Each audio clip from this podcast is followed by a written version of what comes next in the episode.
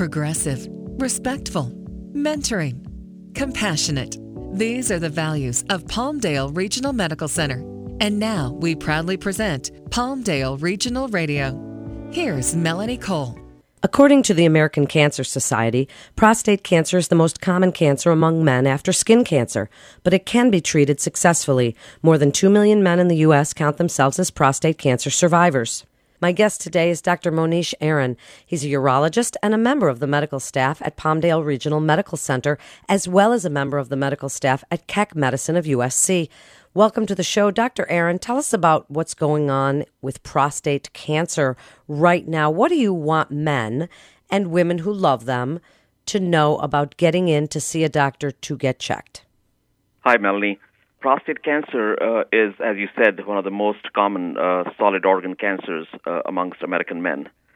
Uh, it is estimated that nearly 250,000 new cases of prostate cancer will be diagnosed every year in the United States the majority of these cancers, when they're diagnosed, are low risk cancers, but there are a few patients who will have uh, intermediate risk to high risk prostate cancer as well. Most prostate cancer is diagnosed uh, when patients present to their family physicians or their urologists and have a blood test, uh, which is a blood test for PSA or prostate specific antigen. If the PSA is elevated, then this leads to uh, the patient being referred to a urologist for investigations. Now, normally a PSA less than 4 nanograms per ml is considered to be normal, and any PSA above 4 nanograms per ml is considered to be abnormal. Now, keep in mind that not all abnormal PSA means cancer. In other words, PSA is prostate specific, not cancer specific. So an elevated PSA does not necessarily mean cancer, and it needs to be investigated. Does the PSA go along with a digital in diagnosing prostate cancer? And do you think that that's the reason so many men are hesitant to come in to get this test? Usually, a digital rectal examination should be performed in men because uh, a digital rectal exam can uh, point to a more significant cancer uh, than just a PSA. In other words, if there is a palpable abnormality on the digital rectal exam, that would indicate that uh, there could be a significant cancer in the prostate. So, a digital rectal examination should be performed uh, uh, whenever uh, a patient over the age of 40 uh, goes to uh, see his primary care physician or um, a urologist. Uh, and there is really no reason to fear a digital rectal examination. Uh, it is uh, uh very straightforward and uh, should not really be feared. So you'd like men to start at the age of 40, coming in for a baseline PSA, and then how often from there? No, there is no reason to uh, go in for a baseline PSA at the age of 40 unless you have a strong family history of prostate cancer. In fact, uh, uh, currently, routine prostate cancer screening is not indicated. However, if, uh, if, a, if a patient goes to see a urologist for a prostate related complaint, then at that time a digital rectal examination should be performed. So, what would be a prostate related complaint? What are some symptoms that might signal that somebody has something going on with their prostate? Well, the most common uh, ailment with the prostate is actually benign enlargement of the prostate, which leads to urinary symptoms. Uh, prostate cancer itself doesn't uh, cause uh, too many symptoms, at least not in the early stages. So most patients, uh, when they are in their middle ages, uh, start complaining of urinary um, frequency, some slowing in their urinary stream, and some urgency of urination. And these are the usual symptoms associated with an enlargement of the prostate, which most men in their middle ages will experience. Now, these symptoms are not symptoms specific of prostate cancer. These are not symptoms of prostate cancer. These are symptoms of enlargement of the prostate. And most patients see their urologist uh, because of these uh, symptoms. And when they do that, a digital rectal examination should be performed at that time. So then, if you have a man that comes in and you have diagnosed prostate cancer, what is next? So,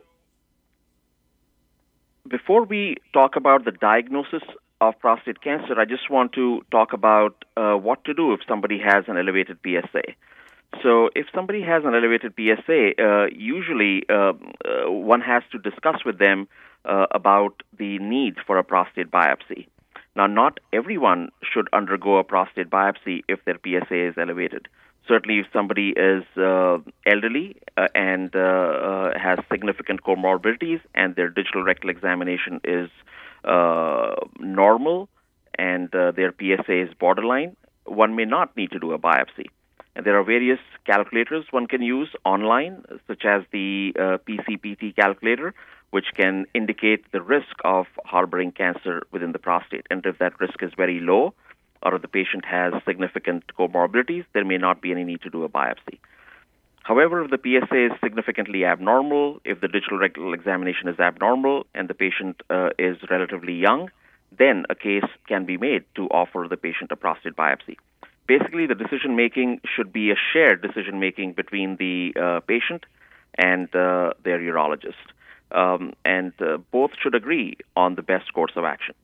Now, assuming that uh, the patient and the doctor agree that uh, a prostate biopsy is the appropriate course of action, then a prostate biopsy should be performed, and this is uh, typically done in the urologist's office using a transrectal ultrasound probe. So, ultrasound probe is placed in the rectum, and under local anesthesia, multiple cores are taken from the prostate to obtain the prostate biopsy, and that is sent to the pathology lab.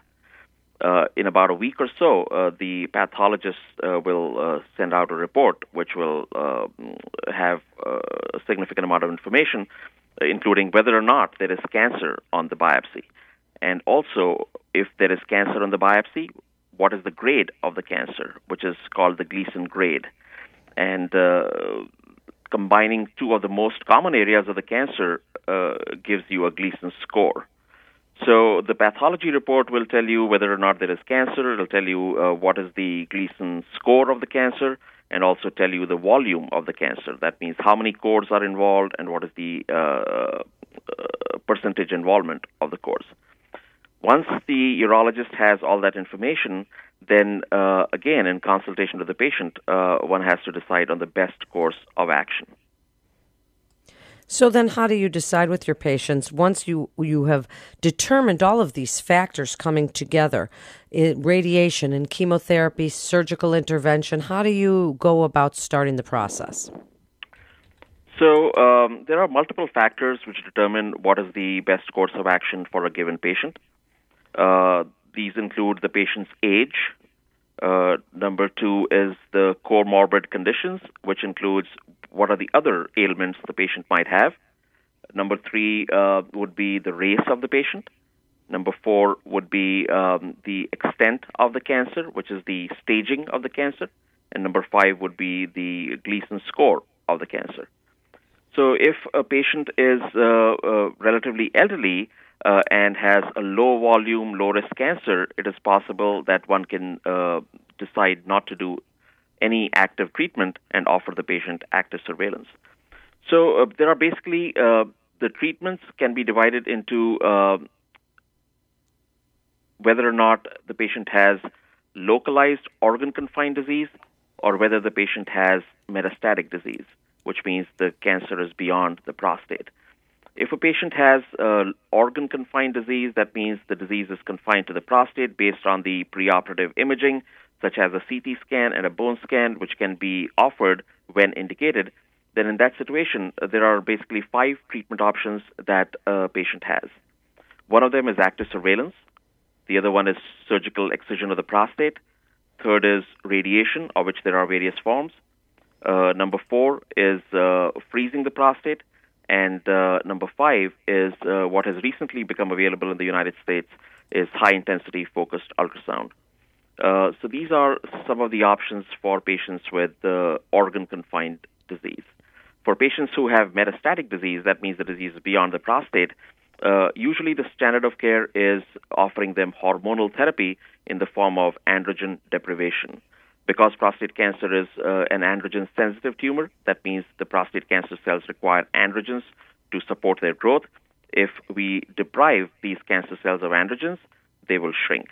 Androgen deprivation therapy does not cure the cancer, but it keeps the cancer under check for a few years. Recently, there are some emerging data that one can also combine chemotherapy with docetaxel to the hormone therapy, and that has improved uh, some of the outcomes in these patients with metastatic cancer. That was just such an excellent explanation, Dr. Aron. Really, really succinct, very well spoken. So tell the listeners what you would like them to know about all of these different types of therapy and what they can expect for their loved one or for someone with prostate cancer. So uh, we can go over these uh, therapies one by one. Active surveillance means you are watching the patient and their PSA and their cancer over time. You are not ignoring it, you're watching it carefully over time. Active surveillance in general is offered to people who have very low risk, low volume cancer. Also, it is ideal for patients who are older. Uh, some young patients may also choose to uh, undergo active surveillance because they are concerned about the side effects of the definitive treatment options such as surgery or radiation. The mo- for the most part, active surveillance is uh, ideal for low risk, low volume cancer. The second option is surgical excision, uh, which is called a radical prostatectomy. It can it can be done uh, robotically or open surgically, and uh, uh, is a is a treatment which has been around for over three decades. There are excellent data with the radical prostatectomy or surgical excision of prostate cancer. Currently, the vast majority of radical prostatectomies in the United States are performed robotically. The main side effects of a surgical excision of uh, prostate uh, include uh, erectile dysfunction, and urinary incontinence. The urinary incontinence usually gets better with time, and in about six to nine months, over 90% of the patients will regain continence. The erectile dysfunction takes longer to recover, and sometimes there may not be complete recovery of erectile dysfunction. So, these are the two main adverse effects of uh, surgery for prostate cancer. However, surgery uh, has been the vanguard uh, for treatment of prostate cancer for a long time, and there are robust data about its efficacy. The third option is radiation. There are various forms of radiation. Uh, one is uh, called seed implantation or brachytherapy, where radioactive seeds are implanted inside the prostate and they deliver radiation locally to the prostate. Another form of treatment is external beam radiation, uh, currently, the most popular external beam radiation methodology is called IMRT or intensity modulated radiation therapy, and that, that delivers a beam of radiation from the outside onto the prostate and can also cover the surrounding areas and can also cover the lymph nodes in the pelvis. The fourth option is freezing of the prostate or cryotherapy. And the fifth option is high intensity focused ultrasound, which uh, ablates the prostate using heat. Now, both of these modalities, which is cryotherapy and high intensity focused ultrasound, are approved for ablation of prostate tissue, but not necessarily for the treatment of prostate cancer. So uh, one has to uh, keep that in mind when uh, undergoing these options. These one has to keep that in mind when uh, undergoing these treatment options for prostate cancer. So, in just the last few minutes, Dr. Aron, what should people with prostate cancer think about when seeking care? A lot of men think about what their outcomes are going to be in terms of cancer specific survival and overall survival. In addition, they think about incontinence and erectile dysfunction. These two things uh, weigh heavily on the mind uh, of a patient when they uh, are seeing the urologist and having a discussion about treatment options. Um, and these are real concerns because uh, quality of life is important, and uh, these uh, treatment modalities might impact the quality of life. The least impact on the quality of life is with active surveillance, which is where you are monitoring the patient's PSA and following them along. Um, the maximum impact on quality of life uh, with immediate effect is with surgery, but the side effects from the surgery usually get better with time. Radiation also impacts quality of life, but not right away, but it does so over the next few years. With cryotherapy and HIFU, the impact on quality of life is uh, less well defined, because robust data are not yet available as much as they are for surgery and radiation. But over the next few years, we will probably have some more data in these regards. And why should they come to Palmdale Regional Medical Center for their care? Well, at Palmdale Regional, we have the ability to provide high quality uh, care for these patients, and they uh, will get the optimal uh, consultation where they can discuss all the options and uh, appropriately uh, decide what uh, is the best course of action for them and their family. Thank you so much, Dr. Aron. What great information and so important. Thank you for being with us today. You're listening to Palmdale Regional Radio with Palmdale Regional Medical Center. For more information, you can go to palmdaleregional.com. That's palmdaleregional.com. Physicians are independent practitioners who are not employees or agents of Palmdale Regional Medical Center. The hospital shall not be liable for actions or treatments provided by physicians. This is Melanie Cole. Thanks so much for listening.